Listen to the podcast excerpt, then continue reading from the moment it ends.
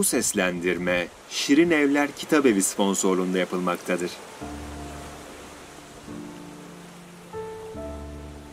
Türk Edebiyatı'nda iz bırakmış şiirlerin hikayeleri.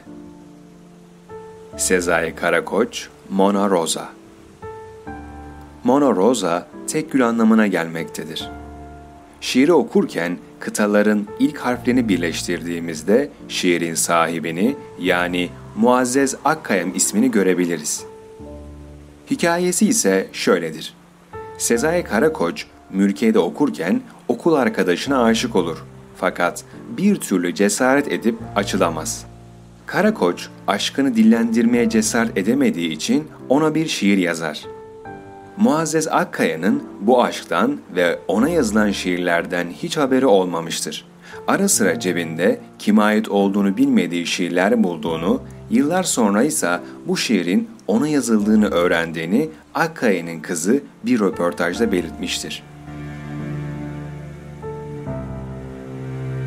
Nazım Hikmet Ceviz Ağacı Her ne kadar romantik bir hikaye olsa da Ceviz Ağacı şiirin hikayesi tam bir şehir efsanesidir. Öncelikle bunu hatırlatmakta fayda var. Memleket şairimiz Nazım Hikmet bir gün sevgilisi Piraye ile Gülhane Parkı'nda buluşmak için sözleşirler.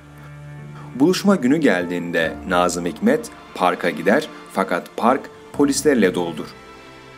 Nazım saklanmak için orada bulduğu bir ceviz ağacının tepesine tırmanır. Şair ağaçta saklanırken Pira'ya gelir ve ceviz ağacının altında beklemeye başlar.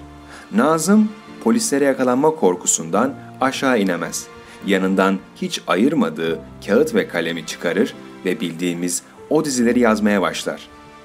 Ben bir ceviz ağacıyım Gülhane Parkı'nda. Ne sen bunun farkındasın ne polis farkında.''